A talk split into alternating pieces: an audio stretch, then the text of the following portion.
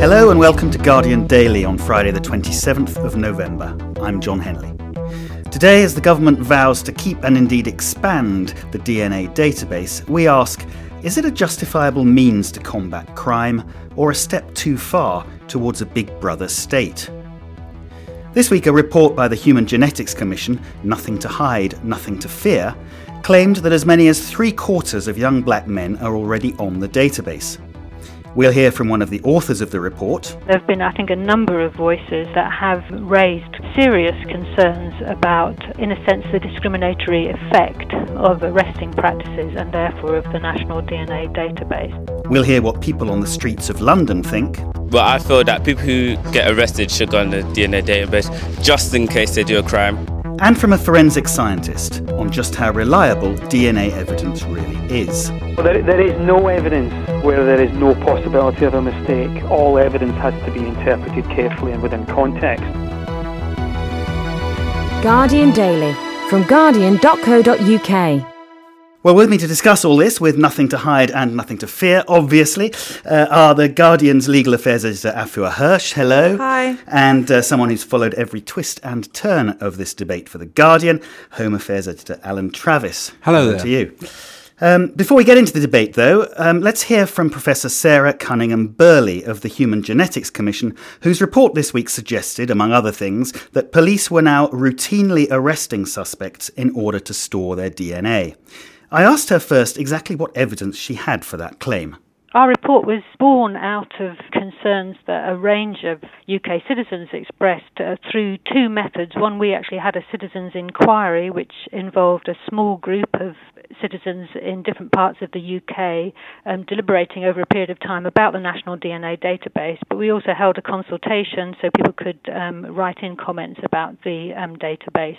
And um, one of those comments related to policing practices. So our whole report doesn't um, doesn't suggest this, but a part of the evidence that we collected for our report um, made reference to um, police um, arresting practices. Well, police powers are such that it's, one can ar- arrest people for a range of you know recordable offences, as you'll know, Mm. and therefore DNA can be um, can be taken. And so um, we would, want to look at that in more detail. To see Right. But we don't know at the moment how widespread that is as a, as a practice. No, and would be and it's at one level quite hard to establish, um, but we also do know that the database has expanded, um, and therefore, you know, more arrestees are um, DNA is held on the database. And, and, and there's another another claim in the report in the foreword um, suggests that, really alarmingly, that as many as three quarters of young black men may now be on the national DNA database. Is I mean, is that a reliable estimate? Well, it comes from a report by the um, Equality and Human Rights Commission, and there have been, I think, a number of voices that have raised serious concerns about, in a sense, the discriminatory effect of arresting practices and therefore of the National DNA Database. So those two things obviously are related.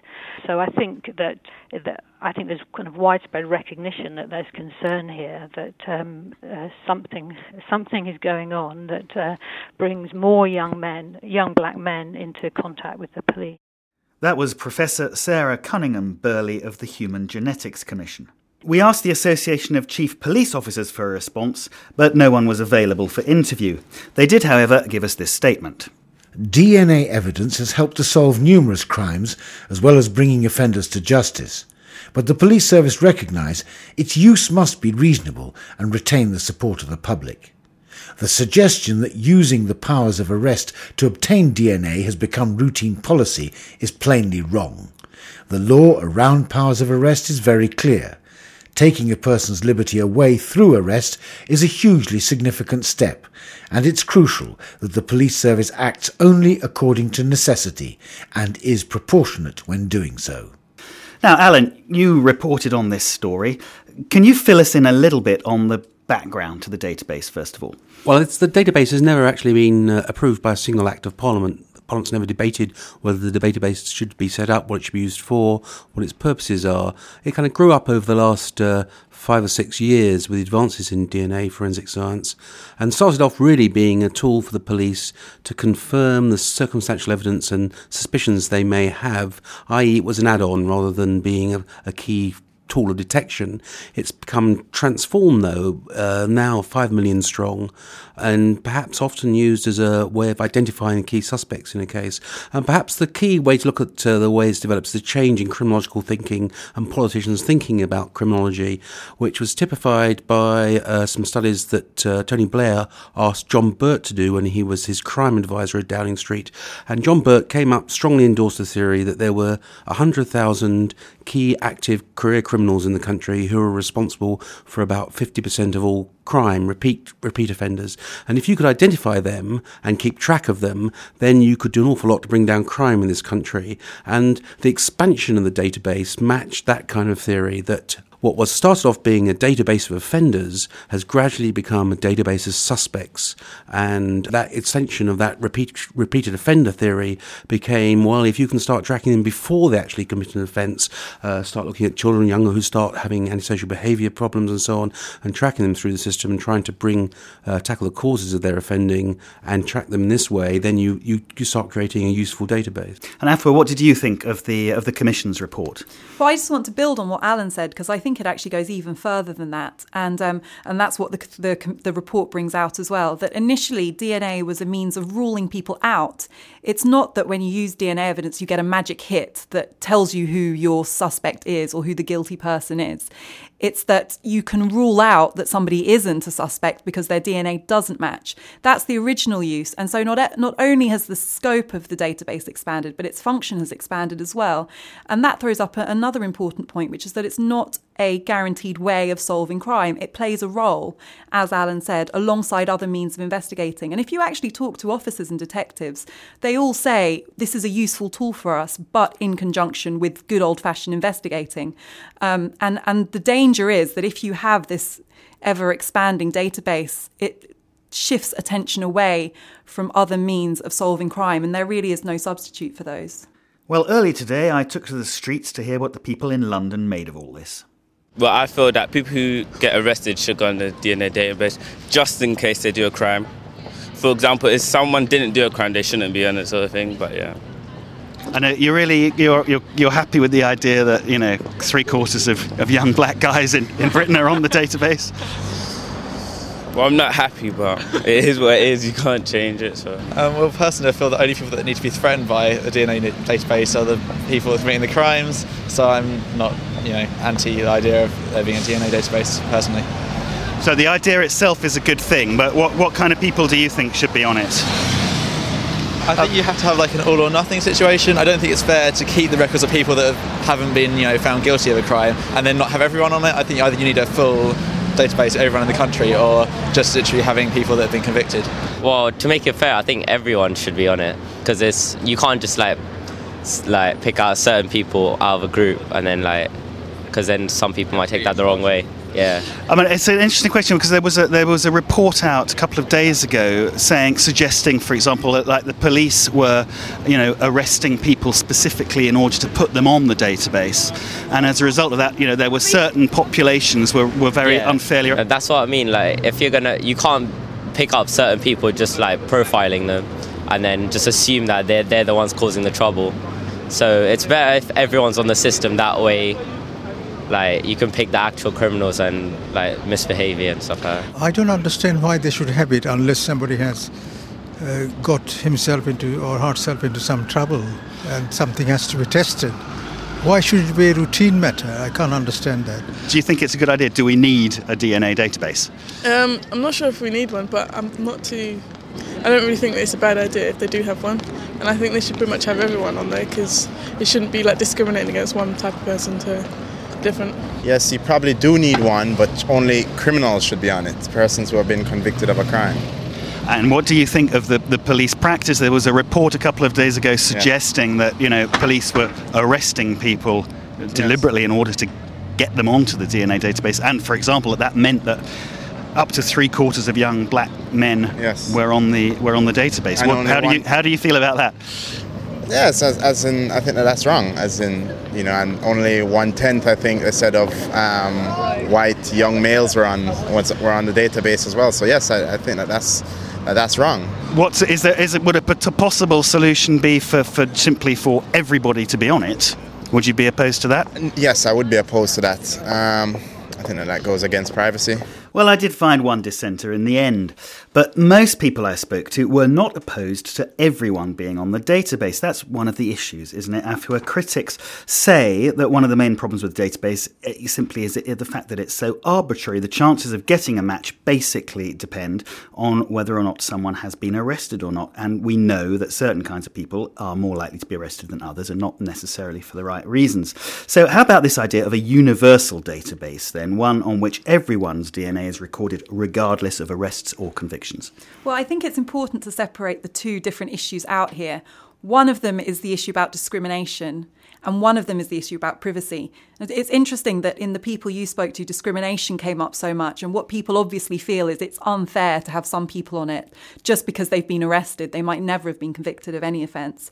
Um, and some people aren't. It almost creates a whole new category of person. You've got innocent people who've never been convicted of a crime, you've got guilty people who have been convicted, and then all the people in between who are arrested and who end up on the database.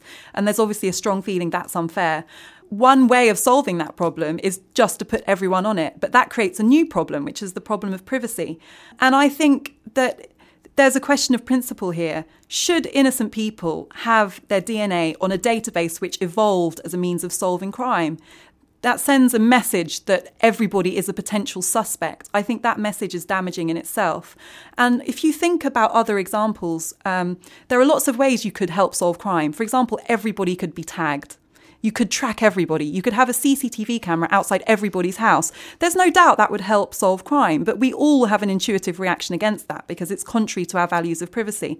I think there's a similar issue about the DNA database that it might help solve crime if everyone were on it, but does the extent to which it helps solve crime weigh up against the mm. damage it does to privacy? Is there any evidence at all, Alan, that that keeping the DNA of innocent, in other words, unconvicted, unconvicted people, yes. has helped to sell to, to, solve some crimes. Yeah, I would take a less. Uh, I strike a slightly different balance, I think, to Afua. I think the problem with the universal database, uh, a lot of them are practical problems, which you start thinking about the cost first of all uh, of having 60 million uh, profiles on on the database and the kind of security implications of that, of data losses and what that would mean. We've seen some terrible data losses in the last two or three years. Secondly, the whole question of uh, you know we are not we may be an island, but uh, we're not we're not unique in that on the planet. You'd have to have a planetary database in one sense to have everybody. All visitors would have to to Britain would have to be have a DNA profile as well for that to remain fair in that sense. But I think that the, one of the problems is why we have the biggest database, DNA database of any country, is because we include in England and Wales all kinds of offences, arrested for any kind of offences at all. So, huge volume of minor offences for which people arrested end up with DNA profiles on the database. What kind? Of, I mean, what kind of offences? Oh, any arrestable offence. Which now I think uh, littering was made an arrestable offence about two years ago. Uh, so practically any any uh, the most minor kind of. So you could, uh, in theory, have your DNA profile taken, taken if yeah. you've dropped something. Not just in theory. I mean, there are oh, people on yeah. the database for, but, for offences just like that. You know, I think though that the there is criminological evidence about whether a higher proportion of people arrested for certain offences are more likely to be arrested again and found guilty and convicted of those offences in the future. I think there probably is a heightened incidence of that, and particularly for serious violent and sexual offences. I think someone who has been arrested on rape charges in the past, but uh, the charges were dropped. We know there's a very high attrition rate in rape cases and cases not discontinued. If those persons were not were not were not charged, charges weren't pressed.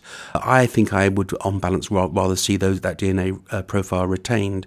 And for serious sexual and violent offences, I think there should be a period. I wouldn't go as far as the government proposing six years. A Scottish example of two years plus possibly a further three years reviewed by judge seems good to me. But it would drastically reduce the size of the database to only retain the profiles of those who have been arrested in those circumstances. I have to is... say I, I, disagree with Alan on that point because um, I don't think that it's justifiable to put people who are arrested, even for a serious offence, and never convicted to keep them on the database. And, and there are two reasons for that. The reason that I, I feel that way.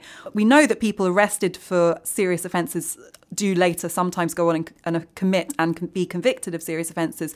But what we don't know is whether having their profile on the DNA database makes the difference in convicting them of that later offence. Because there is, I mean, there's one estimate here that um, the that that DNA from innocent people on the national database um, probably helped solve 114 murders, 55 attempted murders, 116 rapes, 119 aggravated burglaries, etc. I mean, well, it's it's the probably if you dissect what that means, and when the case which caused the government to have to review the DNA database in the European Court of Human Rights was in the House of Lords before that, and the House of Lords took those kind of statistics very seriously. And they were very impressed by the fact that these murders and rapes had apparently been solved because of the DNA database. Actually, when that case was analysed in Europe, it turned out that those statistics are not as robust as they sound. Okay, so I mean, how much do the courts actually rely then on evidence? DNA evidence and, and the database, obviously, from which it comes. Well, it plays a role increasingly in serious offences. Um, but one of the problems, again, is that it's often quite complex. You often need expert evidence. Um, you rarely get this wonderful match of DNA evidence. It's often weak, it has to be concentrated, and then it has to be explained to a jury in, in serious criminal trials. And um, uh, many lawyers feel uncomfortable about the reliance that's that's being placed on this evidence because um, we live in a culture where um, TV and film are often depicting DNA and forensic evidence as this magic bullet where you kind of get a you get a hit and it shows you who the guilty person is. In reality, it's not like that. Um, it's never that clear cut.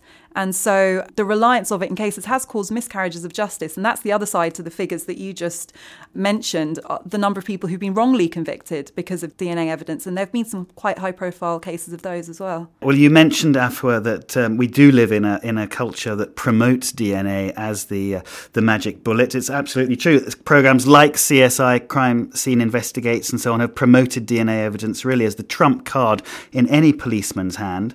But how reliable is it? Here's Professor Jim Fraser, Director of the University of Strathclyde's Centre for Forensic Science. The routine DNA evidence which is used, which is called SGM Plus in the UK, is very accurate and very reliable. It is fairly standard science. In fact, it's, it's almost quite old science now. It's been around for 50, about 10 to 15 years, the principles of it.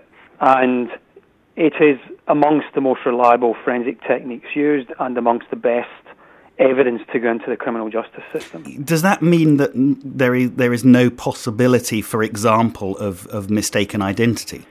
No, there, there is no evidence where there is no possibility of a mistake. All evidence has to be interpreted carefully and within context. And we know, for example, that there have been isolated cases in the past where there have been mistaken identities. The important thing is is to be conscious that these are uh, uh, tiny numbers and they are guarded against by reviewing the evidence in the context of the case. So, for example, simply because DNA matches an individual on the face of it, one cannot assume that it has come from that individual, or worse still, that that individual is guilty of an offence. You must review that evidence in the context of the case. It may well be that that is a chance match, although these things are extraordinarily rare. And the way you find that out is by doing some uh, routine police work and establishing that that person was there at the time that the offence could have been committed. Okay, and and how did the, I mean how do the mechanics of of, the, of an actual DNA database work then? Well, the database relies on two separate sets of information: information coming from crimes or incidents, and information coming from offenders. So people who are arrested or convicted of crimes, depending on the particular circumstance. Uh, well, people who are arrested on convicted of crimes, let's keep it nice and simple, mm-hmm. um, are likely to have their DNA sample taken. That is then stored as a subject sample on the National DNA Database. At the same time, crimes that are, have been committed, um, such as burglaries, stolen cars, but also serious crimes such as homicides, material will be recovered from them, which is subsequently analysed DNA profiles are found and they are then put on the database as well. And if there's a match, every day the database compares every single profile with every other single profile. And if a match comes up, mm. then you can then that is then double checked, um, goes through various quality assurance processes, and then will be declared to the police as, a, as matching DNA. And then we go back to the process that we were describing before. The police will then take that and, and investigate the significance of that match. That was Professor Jim Fraser of the University of Strathclyde. The Home Secretary, Alan Johnson, he defended the database quite forcefully in the comment pages of The Guardian this week, Alan. But he, he yes. cited the case of Sally Anne Bowman as one which couldn't have been solved without it. I mean, he's right on that count, isn't he? I, well, he probably isn't. I, I, don't know the details of that particular use of DNA evidence, but he's probably right. There are always two or three cases which are always cited.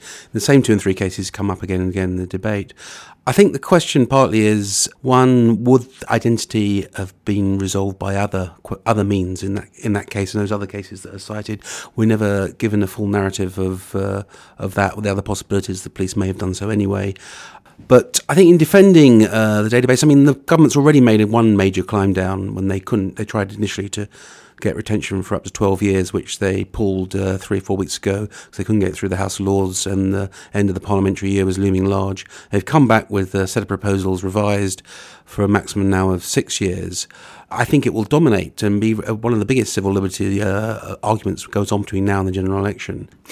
I mean, critics of uh, of the database say that because of the because the government now now intends then to keep DNA of, of, people who've arrested but not been arrested but not necessarily convicted for, for six years, um, that that effectively reverses the presumption of innocence. What is, how do you feel on that? I do. I think that's for me the problem with keeping the, the profiles of people who are never convicted because um, it's more symbolic than anything else. And this, this whole debate is a, a question of weighing the advantages in solving crime against the implications for the presumption of innocence and for privacy. And I, my personal view is um, is that that's true. If you have not been convicted of a crime, you're innocent why should your DNA be kept on a database, the purpose of which is solving future crime? The underlying presumption is your arrest makes you likely or more likely at some point to be arrested for another offence and ultimately convicted. And I think that is a very dangerous message to send. And I think the statistics about young black men being overrepresented, um, although there are still questions about the 75% in this report, it's long been documented that black people are overrepresented on the database. I don't think that's disputed. So our conclusion, I suppose, then, Alan, is I mean, database, yes, DNA database can certainly be a very useful tool, but we need to look a lot more carefully at what its effects may be and on precisely how it's being used. Well, I think the Human Genetics Commission got it right in saying that there need to be, well, first of all, a clear statutory basis of it. There needs to be some independent oversight about it, which also contains uh, safeguards about access to it and the integrity of it. I think it needs to be much more smaller. I think its purpose needs to be much more carefully and closely defined. And I think that it needs to be removed from kind of being part of the apparatus of the surveillance state into being the, the, the very precise forensic tool it's, it's obviously it's supposed to be. Yeah. Okay, Alan Afua, thanks very much indeed for joining us. Um, that's it from me. The Guardian Daily was produced by Phil Maynard. I'm Jon Henley, and thanks for listening.